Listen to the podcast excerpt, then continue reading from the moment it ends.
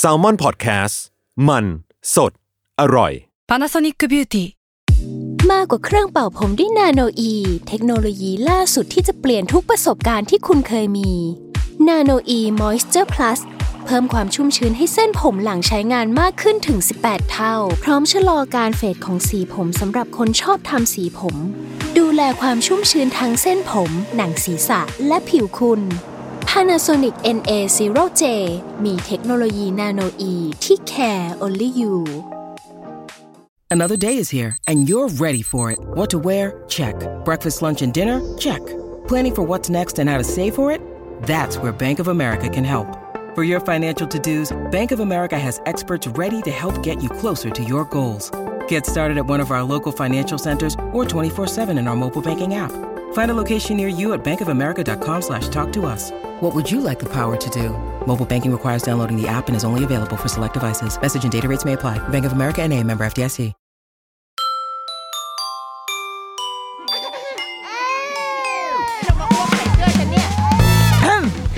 เดอะรุกี้มัมคุณแม่มือสมัครเลี้ยงกับนิดนก สวัสดีค่ะเดรุกี้มัมคุณแม่มือสมัครเลี้ยงกับนิดนกค่ะ อยู่ในเดือนสิงหาคมและ The Multiverse of Motherness นะคะ สัปดาห์นี้เราอยากชวนมาดู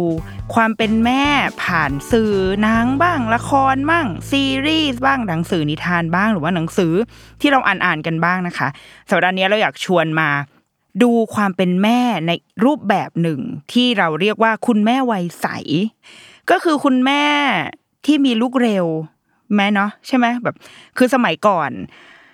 คนสมัยก่อนจะมีลูกเร็ว คนสมัยแบบคุณยายเราอะรุ่นคุณย่าคุณยายเราอะอายุเท่าไหร่อายุสิบห้าก็มาเป็นสาวลำวงแล้วพอสาวลำวงเสร็จก็คือมีลูกอย่างเงี้ยอายุประมาณสิบสี่สิบห้าก็จะมีลูก แล้วมันก็ค่อยๆ ผู้หญิงคือผู้หญิงพอมีประจำเดือนปุ๊บ ก็จะสามารถหมายความว่าร่างกายมันพร้อมสำหรับการเจริญพันธุ์การสืบพันธุ์แล้วใช่ไหมคะ มันก็จะเริ่มมีประจำเดือนประมาณสิบสองสมัยเราอะสิบสองสิบสาม จะเริ่มมีคนที่ประจำเดือนมาตอนสิบเอ็ดสิบขวบสิบเอ็ดขวบนี่คือถือว่าแปลกมาก เป็นเรื่องน่าตื่นเต้นในชั้นเรียน แล้วหลังจากนั้นมาคนที่จะเป็นแม่ มันก็เริ่มแบบเริ่มช้าขึ้นเรื่อยๆอะเพราะว่าอะผู้หญิงเริ่มได้รับการศึกษามากขึ้น ก็อยากเรียนให้จบก่อนเรียนจบอายุเท่าไหร่ยี่สิบเอ็ดยี่สิบสองเรียนจบแล้วอยากทำงานก่อนอะทำงานกว่าจะมีลูกก็คืออายุสามสิบ ขึ้นไป จริงๆสามสิบนี่ก็ถือว่าเร็วนะ เรามีลูกตอนสามสิบนี่ก็คือกลายเป็นแบบ ถ้าถ้าคิดว่าไปเทียบกับคุณแม่ที่อยู่ในโรงเรียนอะ เวลาเจอผู้ปกครองเพื่อนลูกอย่างเงี้ยเราถือว่าอยู่ในกลุ่มเด็กมากเลยนะ การมีลูกตอนอายุสามสิบเนี่ยเพราะว่าคนอื่นๆ คือเราเรียกทุกคนพี่หมดเลยอะเขาเป็นพี่เราทั้งหมด ดังนั้นอายุของคนที่จะมีลูกก็จะค่อยๆ สูงขึ้นสูงขึ้น แต่วัยที่มีลูกได้อะ มันดันค่อยๆเร็วขึ้นเร็วขึ้น เช่น สมัยก่อนเรามีประจำเดือนตอนอายุสิบสองสิบสามสมัยนี้เด็กๆ บางคนแปดขวบเก้าขวบมีประจำเดือนแล้วนะ เพราะว่าอาจจะด้วยอาหารการกินสิ่งที่กินเข้าไปมีภามันมันเลยส่งผลให้เกิดภาวะ โตก่อนวัยอันควรอะไรเงี้ย เด็ก ๆ ก็จะมีประจำเดือนเร็ว พอมีประจำเดือนเร็วแน่นอน มันก็สามารถที่จะที่จะมีลูกได้ ประเทศเราถือว่าเป็นประเทศที่ติดอันดับ โลกในด้านในด้านการอายุของคุณแม่การอัตราการท้องในวัยเรียนอย่างเงี้ยค่ะ อยู่ในอันดับค่อนข้างสูงมาก ๆ ก็เป็นปัญหาที่ที่รัฐแล้วก็ภาครัฐอาจจะต้องช่วยอ่ายังจะต้องทำงานในการสื่อสารเรื่องนี้อยู่ แต่ทีนี้ไอความคุณแม่วัยใสมันก็หลายปัจจัยนะ คือแน่นอนว่าคนเราสมมติตัดเรื่องอายุเรื่องอะไรออกไปสถานะ เป็นนักลงนักเรียนอะไรตัดออกไปทั้งหมด ก็คือคนเราถ้ามีเพศสัมพันธ์กัน มันก็คือเพศสัมพันธ์มันคือกระบวนการทำให้เกิดลูกใช่ไหมถ้าเกิดว่ามันมีปุ๊บมันมีลูกมันก็ถูกต้อง หมายถึงว่าถูกต้องแล้ว มันคนเรา มันมีเซ็กก็ต้องมีท้องไง แต่ว่าพอมันมีบริบทเรื่องสังคมเข้ามาเรื่องหน้าที่ในแต่ละช่วงวัย เราถูกมองว่าหน้าที่ในช่วงวัยเนี้ยสิบสองถึงสิบหกสิบเจ็ดสิบแปดเนี่ยมันคือเราเป็นวัยเรียน เราก็ต้องเรียนก่อนยังเรายังไม่พร้อมด้วย ยังไม่พร้อมทั้งในทาง มีเงินเลี้ยงหรอมีเวลาเลี้ยงหรอต้องเรียนนะ แล้วถ้าไม่เรียนแล้วแล้วอนาคตจะเป็นยังไง เราจะหางานทำได้ไหมมันมีปัญหาอะไรเยอะมากดังนั้น คนที่ท้องก่อนในวัย อันควร คุณแม่วัยใสเนี่ยเออก็เลยจะถูกเรียกว่า คุณแม่วัยใสเป็นคุณแม่ที่ยังเป็นนักเรียนอยู่อะยังใส่ชุดนักเรียนอยู่ ยังใส่ชุดนักศึกษาอยู่เลย แต่ว่า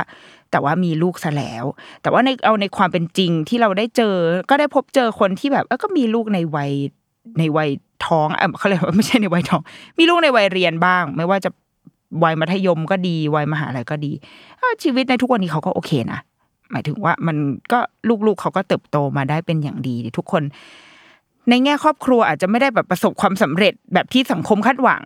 อาจจะมีการเออกันเลิกกับแฟนคนเก่ามีแฟนคนใหม่แต่ว่าทุกคนมีความสุขแฮปปี้ดี แล้วก็ก็ใช้สามารถใช้ชีวิตได้ เอาตัวรอดเลี้ยงชีพได้เลี้ยงลูกได้แล้วว่า เท่านั้นมันก็จบ ทีนี้ในแง่ของสื่อละครละครที่มันเล่าเรื่องคุณแม่วัยใสจริงมีเยอะมากนะคะถ้าเป็นละครไทยอะ น้ำเสียงที่มันออกมา มันก็อาจจะค่อนข้าง เป็นไม่เป็นไปในทางแบบ สั่งสอนเป็นอุทาหรณ์เป็นโศกนาฏกรรมค่อนข้างจะไปในทางนั้น เหมือนที่เคยเล่าครั้งหนึ่งในสักอีพีหนึ่งอะเรื่องกว่าจะรู้เดียงสาเป็นยังเป็นอีกหนึ่งเรื่องอีกไอเรื่องเรื่องนี้มันอยู่ในใจเรามากเลย เพราะว่าอะไรเพราะมันน่ากลัว มันเป็นแบบมันเป็นสุดทางของการลงโทษคนที่ใจแตก เป็น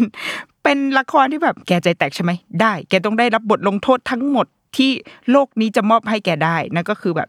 ย้อนไปฟังได้นะแต่เอาคร่าวๆก็คืออ่าหนีตามผู้ชายไปก็ท้องคลอดลูกออกมา สามีติดยาติดยาแล้วก็แบบรถชนตายอะไรสักอย่างอะตัวผู้หญิงก็เลยต้องไปอยู่ในซ่อง ไปอยู่ในซ่องแล้วก็โดนแบบให้ก็มีลูกรับลูกโค้งลูกค้าอะไรมา แล้วก็ติดโรคอีก แล้วก็เจอแฟนเก่าที่เป็นคู่มั่นกัน แฟนเก่าก็คือรายได้ดิบได้ดีเป็นหมอ ก็เป็นหมอนี่แหละ ที่เข้ามาช่วยเลยคือโอ้โหชีวิตมันแบบดาร์กสุดอะมันไปสุดทางจริงนี่ก็คือจะเป็นแบบละครไทย แต่ว่าวันนี้สามเรื่องที่เราเลือกมาค่ะอ่าแล้วว่ามันมีความแตกต่างกัน แล้วก็มันพูดถึงการคุณแม่วัยใสบวก การท้องไม่พร้อม ในแง่มุมที่ค่อนข้างเข้าอกเข้าใจ เข้าอกเข้าใจแต่ไม่ได้ให้ทายนะเว้ยคือไม่ได้แบบโอ๊ยเอาเลย มาทุกคนท้องไปเลย แต่ว่าพูดไปตามเนื้อผ้า เราคิดว่ามันคือการเล่าไปตามเนื้อผ้าว่ามันสิ่งนี้มันเกิดขึ้นแล้ว โอเค เราย้อนกลับไปได้ว่ามันเกิดขึ้นจากอะไรนะ และทุกคนได้รับบทเรียนแล้ว แต่เราจะก้าวไปข้างหน้าต่อยังไง เหตุการณ์หลังจากนี้มันควรจะเป็นยังไง เรามีทางเลือกอะไรบ้างสำหรับคนที่ตั้งครรภ์โดยไม่พร้อม หรือว่าท้องในวัยเรียน เรื่องแรกเป็นเรื่องเป็นหนังอ่าเป็นซีรีส์ญี่ปุ่นค่ะ เก่าประมาณหนึ่งเหมือนกัน เพราะว่าฉายตั้งแต่ปี 2006 ก็คือกี่ปีสิบเท่าไหร่วะสิบหกปีเอาสิบหกปีมาแล้วนานมากเลยเนาะเราดูตอนนั้นดูยังเป็นแบบแผ่นไลท์เถื่อนอะเป็นแบบซีดีอุ้ยเขารู้หมดเลยว่าฉันซื้อของเถื่อน แต่หนังญี่ปุ่นก็ต้องดูเถื่อนนะเพราะว่ามันไม่มีแบบถูกกฎหมายให้ดูใช่ไหมโอ้อ่าชื่อเรื่องว่าย่องจูไซโนฮาฮะหรือว่าอ่า แปลเป็นภาษาไทยว่าคุณแม่สิบสี่คุณแม่วัยใสอายุสิบสี่ทำไมแปล แปลไทยได้ห่วยมากคือแปลไทยโดยใครฉันเอง ฉันแปลเอง เล่าเรื่องของมิกินางเอกชื่อว่าอิชิโนเซมิกิมิกิเนี่ยอายุสิบสี่แล้วก็เพิ่งจะเข้าโรงเรียนไปอยู่เขาอยู่ในโรงเรียนแบบโรงเรียนหญิงล้วนที่โรงเรียนมอต้นหญิงล้วนที่แบบว่า ดัง ๆ top top อะ feel แบบ เป็นเด็กอะไรเซนโยมาแต่สตีวิท อะไรอย่างเงี้ยเก๋ๆอะอยู่ในอยู่ในเมืองก็คือเป็นเด็กเรียนเก่งมีอนาคตดี แล้วก็เปิดเรื่องมาเนี่ย น้องมิกิก็คือเป็นผู้จัดวิทยุเขาเรียกในโรงเรียนเขาเรียกอะไรวะเสียงรำสายเออแบบพูด สวัสดีเพื่อนเพื่อนๆวันนี้อากาศแจ่มใสจังเลยนะอะก็คือความใฝ่ฝันของน้องมิกิก็คืออยากจะเป็นอ่าดีเจอยากจะเป็นผู้จัดรายการต่างๆ ก็มีชีวิตที่สดใส จนกระทั่งวันหนึ่งก็ไปเจอ พระเอก พระเอกชื่อว่าเจ้าซาโตชิเล่นโดยฮารุมามิอุระซึ่งได้แบบจากเราไปแล้วเนาะถ้าเกิดใครจำกันได้เนาะน้องมิอุระที่จะมีแบบไฟอยู่ที่ข้างเล็กๆน้องมิดองมิเป็นเรื่องแรก ๆ ของมิอุระจังเลยที่เล่นเรื่องนั้นอะก็เจอพระเอก พระเอกก็เป็นแบบ เจอกันที่เจอกันตามข้างถนนนั่นแหละแล้วแล้วก็คุยกันไปคุยกันมาเออก็น่ารักดี ก็เป็นเด็กใสๆด้วยกันทั้งคู่จนกระทั่งวันหนึ่งก็มีความไปติดฝงติดฝนอยู่ในบ้านล้างกันแล้วทำไมมันไทยจังวะแล้วก็ ก็เกิดเหตุการณ์บางอย่างซัมติงเกิดขึ้นนะก็เรื่องตรงนี้มันเล่าไปเร็วมากนะแล้วก็ความญี่ปุ่น แล้วก็สิบหกปีที่แล้วนะ มันก็จะไม่ได้ฟาดฟันมากเหมือนสมัยนี้ ถ้าสมัยนี้มันก็อาจจะมีฉากแบบผงผางนิดนึงอันนี้ก็ไม่อะก็เล่าเล่าแบบเนิบๆเนื่อยๆไปแต่เอาเป็นว่าน้องมิกิเนี่ยก็ตรวจเจอว่าตัวเองท้อง และหลังจากนั้นซีรีส์สิบเอ็ดตอนเนี้ยก็จะเล่าเหตุการณ์หลังจากนั้นทั้งหมดว่าแล้ว เด็กคนนี้ตัดสินใจยังไง ในการตัดสินใจทั้งหมดของเขา มีใครที่เข้ามาเกี่ยวข้องเกี่ยวพันบ้าง ทั้งคุณพ่อคุณแม่ของผู้หญิง คุณพ่อคุณแม่ผู้ชายคุณครูเพื่อนๆที่โรงเรียน แล้วก็เรื่องนี้มีนักข่าวเข้ามาด้วย เพราะว่านักข่าวก็จะรู้สึกว่าเฮ้ยเด็กพวกนี้แบบเหมือนเป็นเด็กใจแตกอะเป็นพวกเด็กผู้หญิงที่อยู่ในโรงเรียนดีๆ แล้วก็ท้องท้องแล้วคลอดแล้วก็ยังไงก็กลับไปเรียนต่อแล้วก็มีชีวิตที่ดีเหรออะไรอย่างนี้คือแบบรู้สึกว่านี่มันคือความ เลวแลของสังคมนางก็เลยอยากจะเข้ามาแฉเรื่องนี้ก็มีมีสเต็กโฮเดอร์มากมายที่อยู่ในในเรื่องนี้ แน่นอนว่าความยาวขนาดนี้อะมันก็ต้องตัดสินใจเก็บเด็กเอาไว้แหละ เพราะว่าถ้าเกิดมีการเอาเด็กออกเนี่ย มันน่าจะจบไปตั้งแต่ EP สองแล้ว แต่ว่าถ้าลากมาถึง EP สิบเอ็ดได้คือต้องมีการคลอดจนเรียบร้อยปลอดภัยแล้วเนาะ มันก็จะค่อยๆ ผ่านแต่ละ stage ของการตัดสินใจ เช่น ตั้งแต่หนึ่งคือ ตัดสินใจที่จะบอกคุณพ่อคุณแม่ยังไง character ของคือเขาคงสร้าง character ให้มิกิเนี่ยมันค่อนข้างเป็นเด็กแบบชัดเจน เป็นเด็กพุ่งๆหน่อยคือ ตัดสินใจเด็ดขาดชัดเจนแล้วก็บอกอ่าค่อนข้างค่อนข้างไม่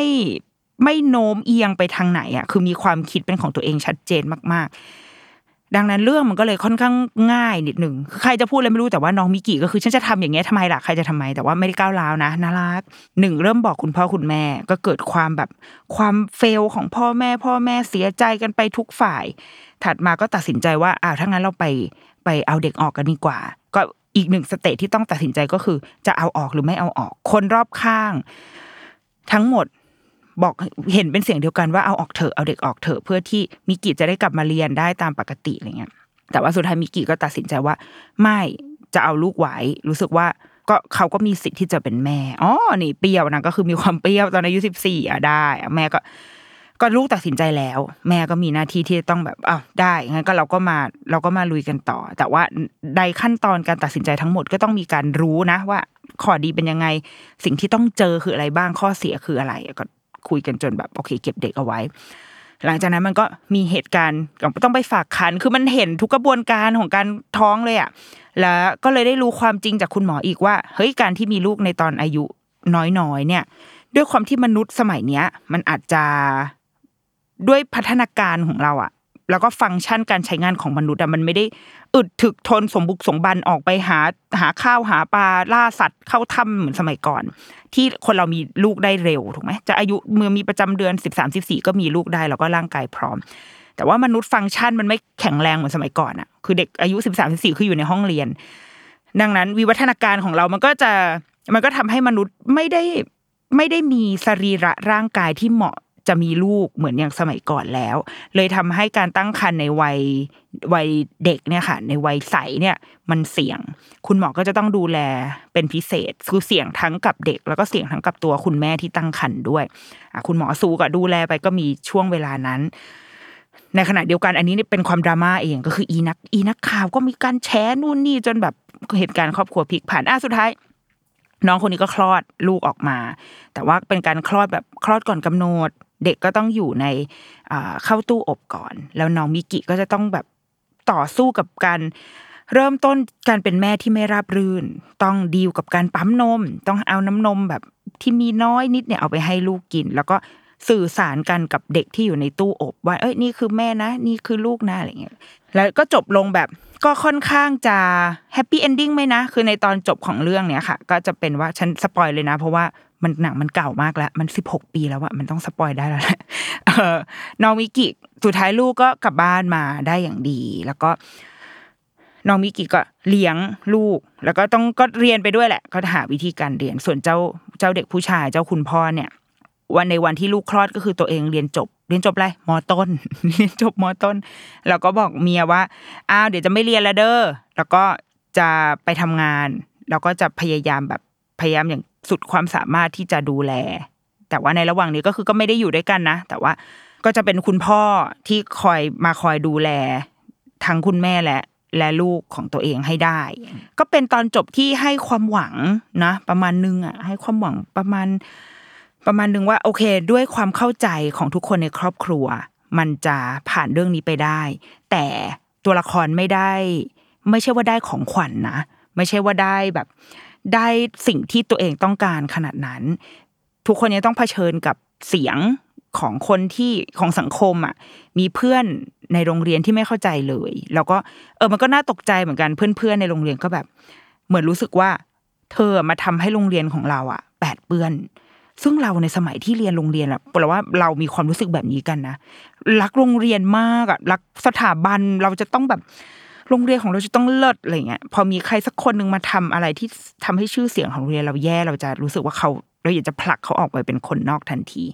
ไอ้น้องมิกิก็ต้องเผชิญสิ่งนี้เหมือนกันจากเพื่อนๆที่โรงเรียน มีป้าข้างบ้านที่จะคอยมาแบบมาคอยมาดูมาเมาส์มามาส่องส่องซึ่งจริง ซึ่งมันคือสังคมญี่ปุ่นเนาะคือสังคมของ เพื่อนบ้านที่ใกล้ชิดกันคุยกันแต่ว่าไม่ได้คุยกันตรงๆอะแล้วก็เอาไปเมาส์ไปมอยอะไรอันนี้ก็มีเหมือนกันสายตาของเพื่อนบ้านที่จะมอง แต่ครอบครัวเนี้ยอาจจะโชคดีที่คุณพ่อคุณแม่ พยายามที่จะเข้าใจ พยายามที่จะยอมรับการตัดสินใจของลูก แล้วก็ใช้ครอบครัวของเรานี่แหละ เป็นเกราะบังทุกอย่าง คุณพ่อคุณแม่ของน้องมิกิพยายามจะ รับทุกอย่างเอาไว้ เพราะว่าในขณะที่มิกิกำลังจะเติบโตขึ้นมาเป็นแม่ด้วยตัวของเขาเอง คุณพ่อคุณแม่เองก็ก็ยังต้องเติบโตในสเตจความเป็นพ่อแม่ของตัวเองเหมือนกันอะเพราะว่านี่เขาต้องรับบทคุณยายต้องเห็นลูกของตัวเองแบบเผชิญกับจุดที่เสี่ยงที่สุดในชีวิตเหมือนกันนะการคลอดลูกอะในในอายุสิบสี่อะมันก็ไม่ใช่เรื่องปกติหรอกเนี่ยมันคือการ การเติบโตขึ้นของทุกตัวละครที่เป็นแม่ ทั้งเด็กที่ท้องในวัยเรียน แล้วก็คุณแม่ของเด็กที่ท้องในวัยเรียนด้วย ต้องแบกรับอะไรบ้าง คือเรื่องเนี้ยเขาก็ตั้งคงตั้งใจทำมาเป็นอุทาหรณ์แหละอารมณ์เดียวกับแบบกว่าจะกว่าจะรู้เรื่องสาของไทยนั่นแหละ แต่ว่าเราเราว่ามันเล่าด้วยน้ำเสียงที่ที่ค่อนข้างมันมีความดำเน่านะ แล้วก็มันก็มีความสั่งสอนอยู่ มันไม่ใช่ว่าละเลยจากการสั่งสอนไปเลย คือมีการตัดสินแหละว่า ว่าแบบไหนถูกแบบไหนผิด แล้วก็ถ้าเธอตัดสินใจผิด เธอเดินพลาดผิดไปแล้ว เธอก็ต้องได้รับบทเรียนของเธอนะ แต่ว่ามันยังด้วยความเอเชีย ความสังคมเอเชีย มันคงไม่สามารถที่จะปล่อยผ่านเรื่องพวกนี้ไปได้อย่างทำเหมือนไม่มีอะไรคงเป็นไปไม่ได้ อยู่แล้ว อันนี้อันนี้เข้าใจได้นะแต่ว่าเราสึกว่ามันมันพาไปข้างหน้า มันทำให้เห็นว่า แล้วถ้าเด็กคนนึงตัดสินใจว่าจะให้ จะเก็บเด็กเอาไว้แล้วจะท้องต่อเขาจะต้องเจอกับอะไรบ้าง ไม่ใช่แค่เรื่องการทำมาหากิน แล้วจะเพื่อจะเลี้ยงลูกให้ดีได้ยังไงด้วย แต่มันคือระหว่างทางนั้นมันคือภาพของสังคม เพื่อนฝูงมีใครเห็นด้วยหรือไม่เห็นด้วยหรือเปล่า เมื่อเร็วๆนี้ก็มีซีรีส์เกาหลีเรื่องหนึ่งอาบลูใช่ไหมคะที่มันจะมีตัวละครอ่าสองตัวเป็นเด็กวัยรุ่นมัธยมเหมือนกัน แล้วก็ปรากฏว่าเป็นแฟนกันแล้วก็ท้อง แต่ว่าอันนี้มันคือหนังในปีสองพันยิบสองอะ บริบทคล้ายๆ กันเลยเว้ยคือครอบครัวอ่าคล้ายๆ กันคือเป็นเด็กมัธยมมปลาย อันนี้เป็นเด็กมปลายแล้ว แล้วก็ทั้งสองคนตัดสินใจว่าจะเก็บเด็กเอาไว้ แต่ก็ต้องเผชิญกับพ่อแม่ที่แบบ เอ้ย ไม่อีกพ่อแม่ก็มีความพร้อมจะตีกันตลอดเวลาด้วยความที่อยู่ในตลาดเหมือนกันอะไอ้นั่นเป็นอย่างนี้ไอ้นี่เป็นยังไงก็ตีกัน ไม่ได้แกมาทำลายอนาคตลูกสาว เพราะว่า น้องเด็กผู้หญิงก็คือเป็นเด็กเรียนเก่ง เป็นเด็กที่สอบได้ที่หนึ่งของโรงเรียน แล้วก็ครูรักมาก แต่ว่าวันหนึ่งอีเด็กที่สอบได้ที่หนึ่งเนี่ยแหละ ที่ทำให้ทุกคนผิดหวังว่าตัวเองท้อง แต่สิ่งที่ต่างคือในปี 2022 เด็กคนเนี้ยใส่ชุดนักเรียนไปเรียนโรงเรียนได้โดยไม่ต้องลาออก ก็คือท้องแล้วก็เรียนไปด้วย แล้วถ้าคลอดเสร็จปุ๊บ จัดการตัวเองเสร็จก็สามารถกลับมาเรียนได้ นี่คือนี่คือบริบทของสังคมในปีแบบ 2022นะที่ option มัน มันเป็นแบบนี้ได้ แล้วเราก็เห็นในประเทศเราอะ เห็นแบบตามนี่แหละตาม TikTok อะไรเงี้ยเราก็จะเห็นว่ามันก็มีคุณแม่มีเด็กที่ที่เขามันมันท้องไปแล้วอะแต่ว่าผู้ใหญ่ไม่ได้ตัดโอกาสในการเรียนตรงนั้นไป เพราะว่า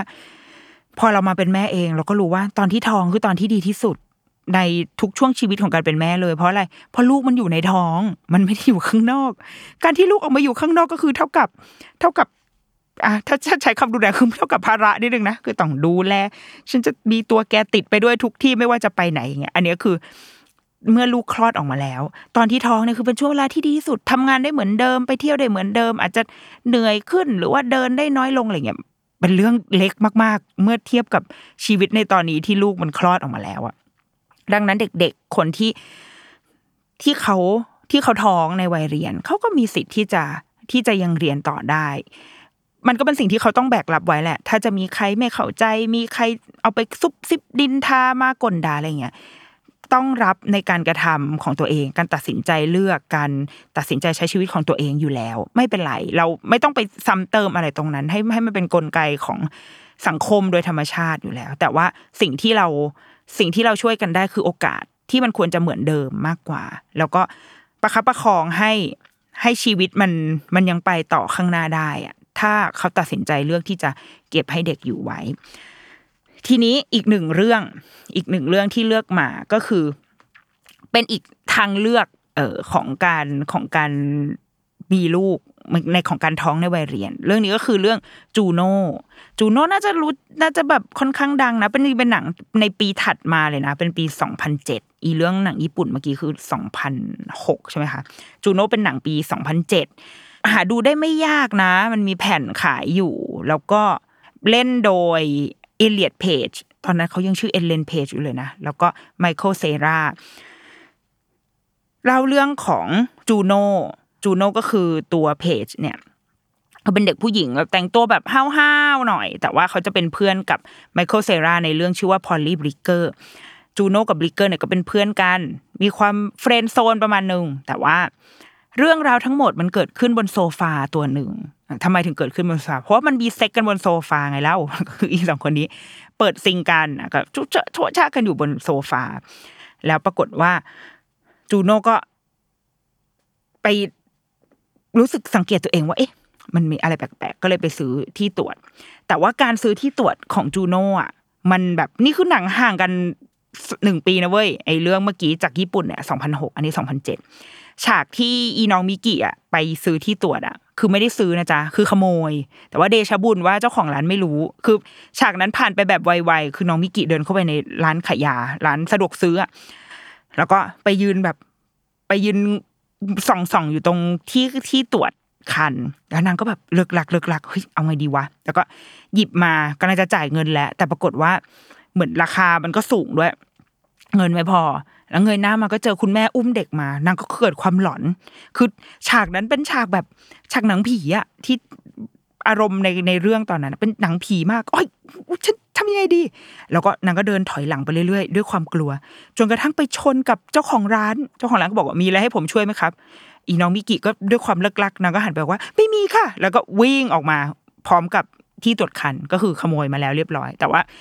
หนังไม่ได้ไปขยี้ต่อนะว่า อีเจ้าของร้านมันมาแจ้งจับหรือเปล่าก็คือตัดจบไปเลยว่าเออมันหายไปละอีสิ่งนี้เนี่ยนางก็เจ้าของร้านก็คงต้องรับผิดชอบอะไรตรงนั้นไป แต่ว่าอีการตรวจของจูโน่เนี่ย ในอีกฝากฝั่งหนึ่งของโลกนะ ฝั่งอเมริกาหนึ่งปีถัดข้างๆกันเลย อีจูโน่ก็คือเข้าไปที่ร้านเหมือนกัน แล้วก็บอกว่า เฮ้ยจะซื้ออันนี้ ไอ้เจ้าของร้านก็บอกว่า เฮ้ยนี่ตรวจอีกเหรอ เพราะว่านี่ซื้อไปแล้วสามสี่อันนะนี่มาเอาอีกอันหนึ่งอีกเหรอคือคือหนังมาได้เล่าก่อนหน้านี้ก็คือซื้อไปเยอะมากแล้ว แล้วนางก็บอกว่าเออแบบเพื่อความ sure อยากจะเอาให้ sure น่ะ ก็เลยตรวจแล้วก็ยืนดูกันกับอีเจ้าของร้านตรงนั้นเลยว่า ท้องเปล่าสรุปว่านางก็ท้องจริง ๆ และจูโนก็ก็เป็น character อีกหนึ่ง character ที่น่าสนใจนะ เป็นคนที่มีความคิดมีการตัดสินใจของตัวเองได้ นางก็เดินไปแบบมั่นๆ แล้วก็แบบว่าอะไปบอกบอกเพื่อน บอกพ่อแม่ เดชบุญว่าพ่อแม่ก็ก็เข้าใจนะคุณพ่อคุณแม่ก็ไม่ได้ โอเคแปลว่าพ่อแม่พอรู้ว่ามันก็ มันก็เศร้าแหละ มันก็คงมีความรู้สึกผิดหวัง เพราะว่าเรามีความคาดหวังอยู่ แต่ว่าพ่อแม่รู้สึกว่าเออโอเค แล้วเราจะยังไงกันต่อจูโน่คือจูโน่ก็ไปหาวิธีการมา แล้วก็มานำเสนอบอกว่าเขาอะจะเก็บเด็กคนนี้เอาไว้ แล้วก็ จะให้ เพราะว่าเขาไปหาข้อมูลมาแล้ว มันจะมีครอบครัวที่ก็พร้อมจะรับเด็กที่คลอดออกมาไปเลย คือหมายถึงว่าพอคลอดมาปุ๊บมันคล้ายๆการอุ้มบุญอะแต่จริงแต่มันไม่ใช่อุ้มบุญเพราะว่าอันนี้คือเราท้องแบบไม่ได้ตั้งใจแล้วเราไม่ได้ต้องการจะเลี้ยงเด็กคนนี้ต่อ ดังนั้นครอบครัวใหม่เนี่ยเขาก็จะสวมทับฟึบในจังหวะที่แบบเด็กคลอดออกมาเลย เพื่อที่จะได้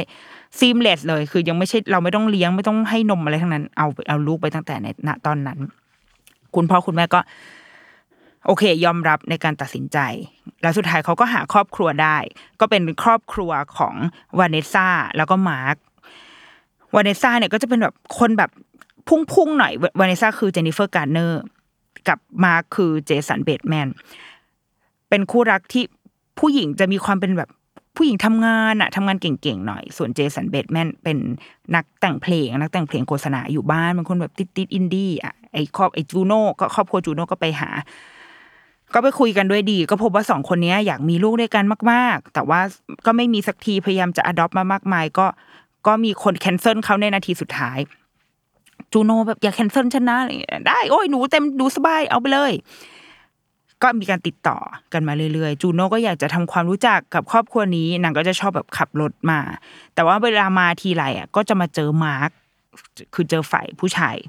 แล้วก็พอได้มาแบบใช้เวลาอยู่ด้วยกันในบ้านก็พบว่าเฮ้ยมาร์คมันเป็นคนเจ๋งๆนะ แบบเล่นกีตาร์แต่งเพลงอยู่ที่บ้านอย่างเท่เลย ฟังเพลงเท่ๆจูโน่ก็ชอบคือหมายถึงว่าชอบที่จะมาอยู่ด้วย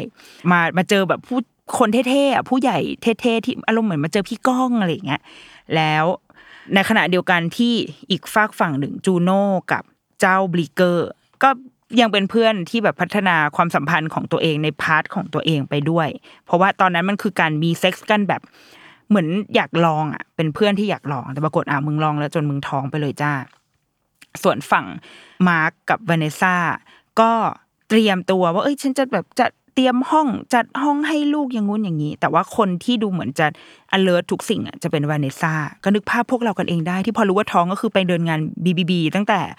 วีคแรกที่รู้ว่าท้องกันเลยเงี้ยก็จะเป็นฟีลนั้นวาเนซ่าก็คือพร้อมที่จะเป็นแม่มาก ๆ จนกระทั่ง ผ่านเรื่องเรามันก็ผ่านไปวันหนึ่ง มันก็มีการแบบทดสอบแหละ เรื่องมันจะเล่าพูดถึงกันความพร้อมของคนที่จะมีลูกผ่านแง่มุมต่างๆ รวมถึงความสัมพันธ์ของพ่อแม่กับเด็กที่บางทีอาจจะไม่ใช่ พ่อแม่ที่แท้จริงด้วย เพราะว่าจูโน่ท้องเด็กโดยที่เธอไม่ได้มีความพร้อมขนาดนั้น คือไม่ได้ตั้งใจว่าจะ อยากจะมีลูกอะ มันแค่เป็นผลผลิตจากการมีเซ็กซ์เท่านั้นเอง ในขณะที่ครอบครัวที่พร้อมคือวาเนสซ่ากับมาร์คพร้อมในที่นี้คือ มีบ้านสามารถทำห้องให้ลูกได้ มีเงินจ่ายที่จะ support การท้องของจูโน่ได้ก็คือพร้อม แต่ว่าหนังมันก็ตั้งคำถามว่า นั่นคือความพร้อมที่แท้จริงหรือเปล่า นั่นคือความพร้อมที่เพียงพอสำหรับการจะมีลูกหรือเปล่า เพราะว่าในที่สุดแล้ววาเนสซ่ากับมาร์คมันก็มีจุดที่ทำให้ ทั้งสองคนต้องตัดสินใจในเรื่องที่ใหญ่ ซึ่งมันมีจูโน่เข้ามาเกี่ยวพันด้วยนิดหนึ่งคือเหมือนแบบอีมาร์กเนี่ย พอเห็นแบบจูโน่มาหาเรื่อยๆ ก็คิดว่าจูโน่มีใจ ก็เลยบอกว่าเฮ้ยจูโน่เดี๋ยวแบบเราไปอยู่ด้วยกันดีกว่า เพราะว่าเดี๋ยวจะเลิกกับวาเนสซ่าเลย แล้วก็จะอยู่กับจูโน่เดี๋ยวจะเลี้ยงลูกเองจูโน่ก็บอกเฮ้ยไม่เอาไม่ได้ ไม่ได้อยากไม่ได้อยากแบบอยู่กับลุง แต่ว่าจะเอาลูกให้ครอบครัวลุงไงอีนี่ก็แบบเฮ้ยไม่ได้รักไปแล้วอะไรก็เลยกลายเป็นว่ากลายเป็น ฝ่ายผู้ชายที่อ้าวจริง ๆ แล้วเรายังไม่ได้นิ่งขนาดนั้นน่ะยังไม่ได้พร้อมด้วยตัวเองขนาดนั้น ที่จะที่จะสร้างครอบครัวกับเวเนซ่าจริง ๆ แล้วจูโน่ในวันที่แบบทะเลาะทะเลาะอะไรกันสามคนเนี่ยจูโน่ก็มอบจดหมายอันนึงเอาไว้ให้กับเวเนซ่าแล้วก็ซึ่งจดหมายมันเป็นปริศนาอยู่นะก็ส่งเอาไว้ให้ ส่วน part ของอคุณพ่อคุณแม่ คุณแม่ของจูโน่ที่เราที่พูดถึงเนี่ย จริง ๆ แล้วไม่ใช่แม่แท้ๆแต่ว่าเป็นเมียใหม่ของพ่อ แต่ว่าเมียใหม่ของพ่อคนเนี้ยรักจูโน่มากๆ คือเลี้ยงจูโน่เหมือนกับเหมือนกับเป็นแม่จริงๆด้วยซ้ำในขณะที่แม่จริง ๆ อะปรากฏตัวผ่านกระบองเพชรหรือสักอย่างอะที่ส่งมาให้จูโน่เท่านั้นเองคือไม่ได้ไม่ได้มีความสลักสำคัญอะไรในชีวิต มันก็เลยหนังมันก็เลยสื่อไปจนถึงว่า เออจริง ๆ แล้ว มันไม่ได้ต้องไบโอโลจิคอลก็ได้อะ คือมันไม่ใช่แม่ที่แท้ทรูอะ แต่ว่าเขาก็เป็นครอบครัวพ่อแม่ลูกที่จูโน่ก็มีคุณแม่ที่ไม่ใช่แม่แท้ๆ เป็นคนที่ปรึกษาได้ เป็นคนที่คุยได้แล้วเขาก็เข้าใจจูโน่ด้วยซ้ำสุดท้ายก็คือจูโน่ก็คลอดลูกเนาะ แล้วก็ณคือเธอได้เห็นลูกตอนที่แบบพรูดออกมาจากช่องคลอดได้เห็นหนึ่งแวบตอนที่ตัวยังสีเทาๆอยู่อะยังแบบมีเลือดเลือดเปื้อนอยู่อะแล้วคุณหมอก็ เอาเด็กไป แล้วนั่นก็คือแบบสุดท้ายที่ได้เห็นลูก ตอนแรกวานเนซ่าเนี่ยยื่นข้อเสนอไปแล้ว บอกว่าอยากจะ adopt แบบระบบเปิด ก็คือจะส่งรูปส่งภาพเอ่ออะไรมาให้แต่จูโน่บอกว่าไม่เอาไม่ต้องไม่ต้องไม่ต้องจะได้แบบ ไม่ต้องมาผูกพันอะไรกัน ก็ส่งไปให้วานเนซ่าแล้วสุดท้ายก็วานเนซ่าก็ยังรับเด็กคนนี้มาเลี้ยงเป็นลูกอยู่ โดยที่เลี้ยงคนเดียว ก็คือเลิกกับมาร์กไป แต่ว่า เธอยังอยากมีลูกยังอยากจะมีเด็กคนนี้อยู่ในชีวิต ก็สุดท้ายตอนจบมันก็เป็นแบบนั้น นี่ก็เป็นอีกหนึ่งทางเลือกนะของของคนที่ท้องไม่พร้อม แต่ว่าอาจจะอยู่ในบริบทของอเมริกานะ เป็นสังคมอันนั้นอีกอีกทีหนึ่งซึ่งมันก็มันก็พูดกันตรงๆอะว่าถ้าเธอท้องแล้วไม่ได้อยากได้ แต่มันมีคนที่เขาอยากได้ ถ้ามันจะมีอีกสารคดีอีกเยอะมากเลย เป็นฝั่งเกาหลีจีน ที่มีธุรกิจเลยด้วยซ้ำอะ เป็นธุรกิจแล้วก็อาจจะออกสีแบบเทาๆนิดนึงมีธุรกิจที่ดีและธุรกิจที่เทาๆ เกี่ยวกับการรับอดอปเด็กเนี่ยแหละ ส่งเด็กจากจีนมั่งจากเกาหลีมั่งอะไปให้ผู้อดอปฝ่ายอเมริกาบ้าง ยุโรปออสเตรเลียอะไรเงี้ยค่ะ ก็จะมีสารคดีอะไรพวกนี้อยู่อีกเยอะมากก็คือสำหรับคนที่เขาไม่พร้อมจริง ๆ ไม่ได้ตั้งใจจริง ๆ มันก็วินวินกันทั้งสองฝ่ายเนาะแต่ว่าบางทีมันก็จะมีช่องโหว่เหมือนกัน ให้ มันมีเคสที่เช่นแบบไปลักพาตัวเด็กบ้าง หรือว่า มีการเป็นธุรกิจการค้ามนุษย์อะไรเงี้ยก็มีอันนั้นมันก็จะเป็นด้านดาร์กไปเลยนะแต่ว่าโอเคหนังที่เลือกมาวันเนี้ยก็จะสว่างสว่างๆหน่อย คุยกันแบบมนุษย์มนุษย์คุยกัน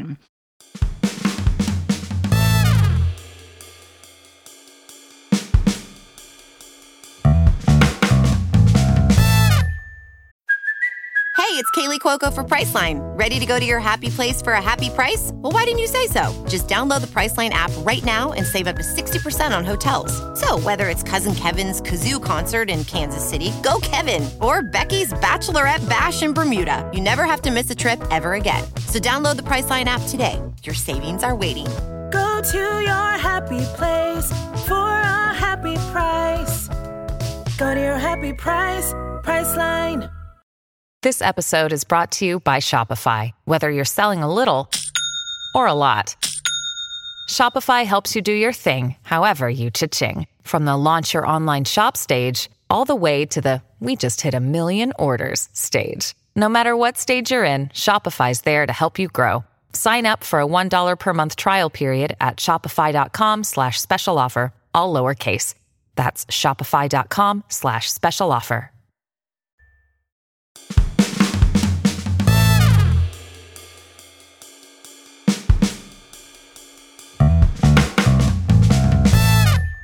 และเรื่องสุดท้ายที่จะยกมาในวันนี้ชื่ออ่าเป็นซีรีส์ค่ะ Sex Education ก็ยังดูได้อยู่ทาง Netflix ทุกวันนี้เนาะเรายกตอน EP ที่สามในseason หนึ่งมา เพราะว่าเออเป็นการเปิดตัวนางเอกแบบ fierce fierce มาก เพราะว่าอะไรนางเอกเปิดตัวมาคือท้องท้อง เข้าห้องน้ำไปตรวจอ้าวท้อง แล้วก็เดินออกมาแบบ โอเค ฉันท้อง แล้วก็มีทางเลือกเดียวที่ที่ฟลุปขึ้นมาในใจก็คือ จะต้องทำแท้งแน่นอน ฉากที่ที่ยกมาวันนี้นี่ยกมาแค่ฉากนะ เพราะว่าอซีรีส์มันยาวมากตอนนี้สามสี่ season แล้วที่ฉากเนี้ยเราจำได้ว่าตอนที่ดูสดอะตอนนั้นที่นั่งดูสดก็แบบโอ้ทำได้ดีนะ แล้วก็เป็นฉากที่ไวรัลประมาณหนึ่งนะคือคนพูดถึงกันเยอะมาก เป็นฉากที่โรงพยาบาลที่ทำแท้งคือที่ที่อังกฤษมันมีกฎหมายที่สามารถทำแท้งได้ เพื่อให้เพื่อให้คนสามารถเข้าถึง บริการเนี้ยอย่างถูกต้องแล้วก็ปลอดภัยไม่ไม่ความว่ามันมีคนที่เสียชีวิตจากการไปทำแท้งเถื่อนอะไรเงี้ยเยอะมากจูโนเอ้ยไม่ใช่จูโนสิเมฟตัวละครเมฟก็เข้าไปที่โรงพยาบาลแห่งเนี้ยค่ะ คลินิกที่รับทำแท้ง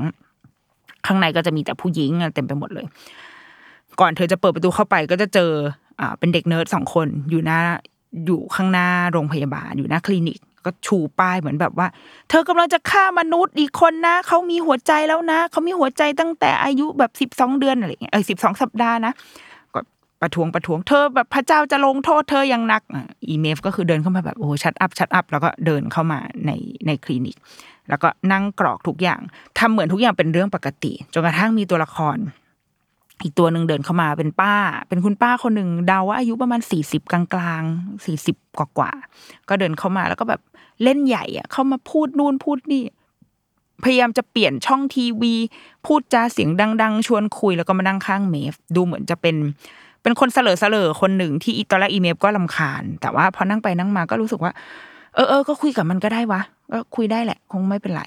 ผู้ชมก็จะรู้สึกลำคาญตัวละครนี้นิดนึงว่าแบบมึงป้าเป็นอะไรมากปะเนี่ย ตัดภาพมาอีกทีก็คือ เข้าไป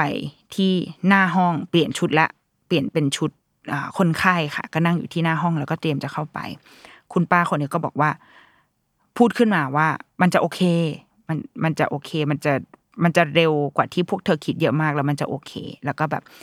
เอื้อมมือไปจับมือเด็กผู้หญิงสองคนที่นั่งข้าง ๆ เขาอะแล้วก็จับมือกัน แล้วก็เหมือนส่งส่งกำลังใจไปให้กัน และ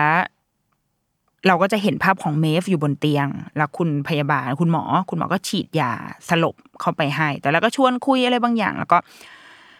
เมฟก็หลับไปเลยฟลุปแล้วก็ภาพตัด พอตัดภาพออกมาอีกทีก็คือ เธอ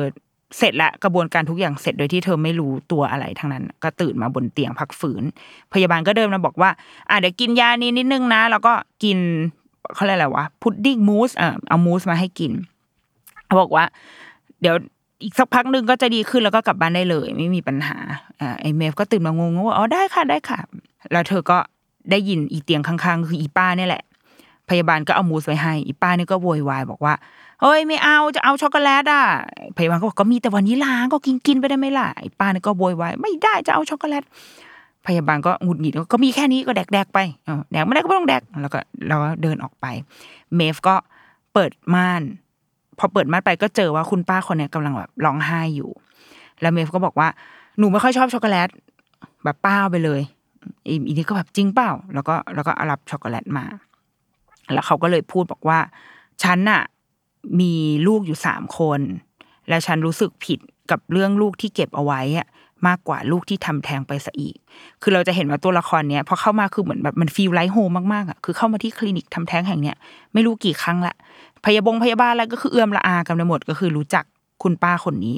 เราเลยพอจะเดาได้ว่าเขาน่าจะเข้ามาใช้บริการที่เนี่ย อาจจะบ่อย แล้วเราชอบที่ที่หนังมันก็ให้ปริศนาไว้แค่นี้ด้วยว่า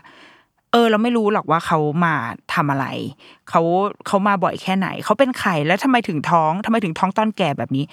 เราไม่รู้อะเราจะมีแต่ปริศนาอย่างเงี้ยแต่ว่าเรารู้แค่ว่าณตอนนี้เขาตัดสินใจที่จะเอาเด็กออก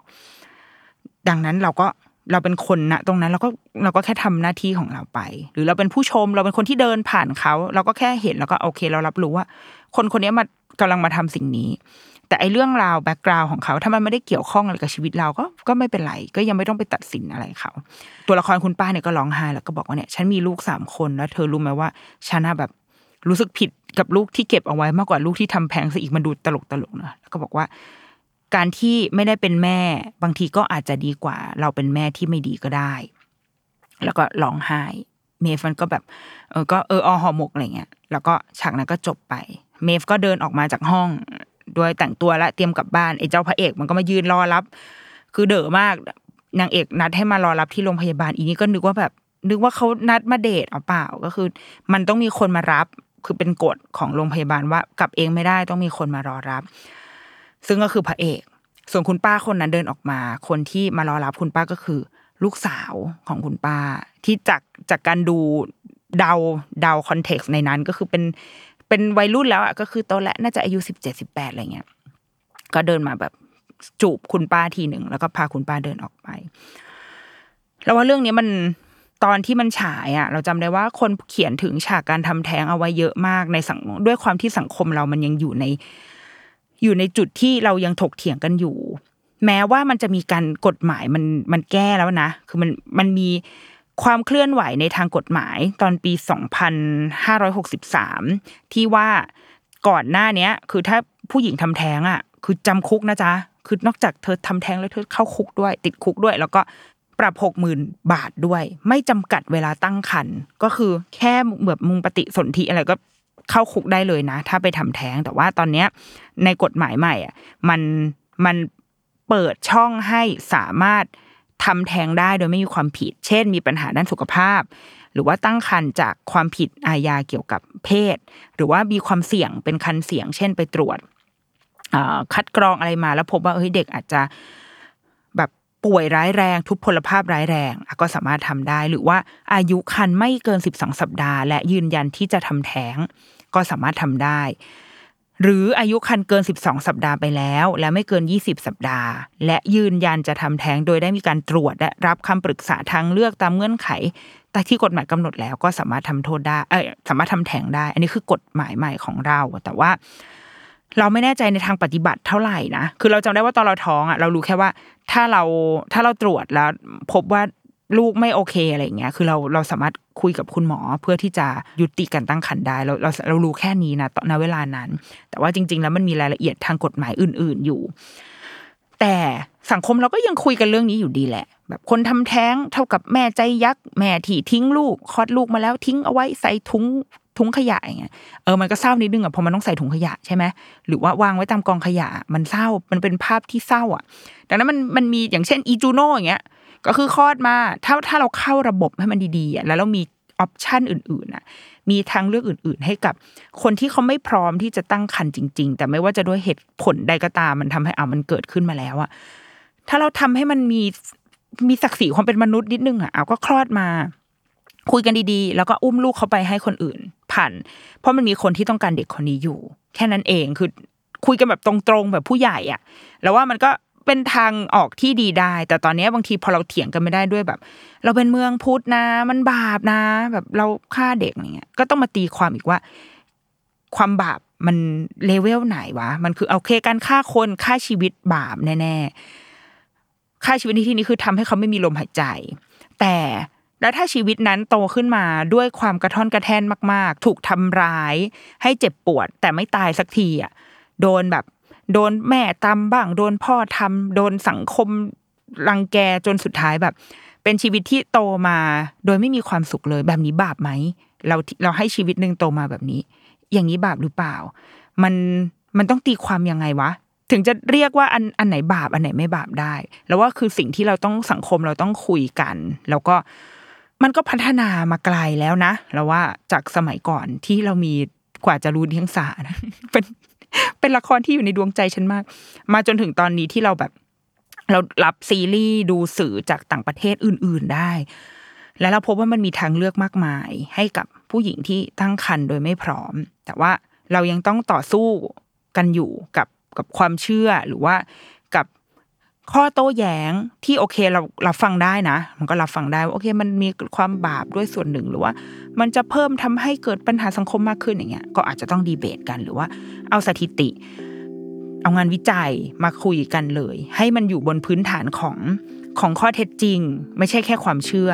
อยู่บนพื้นฐานของการช่างตวงวัดแล้วว่าอะไรจะส่งผลเสียแบบไหนส่งผลเสียมากกว่ากัน และสุดท้ายคือ เราคนเราควรมีทางเลือก มากกว่ามากกว่านั้น โดยเฉพาะผู้หญิง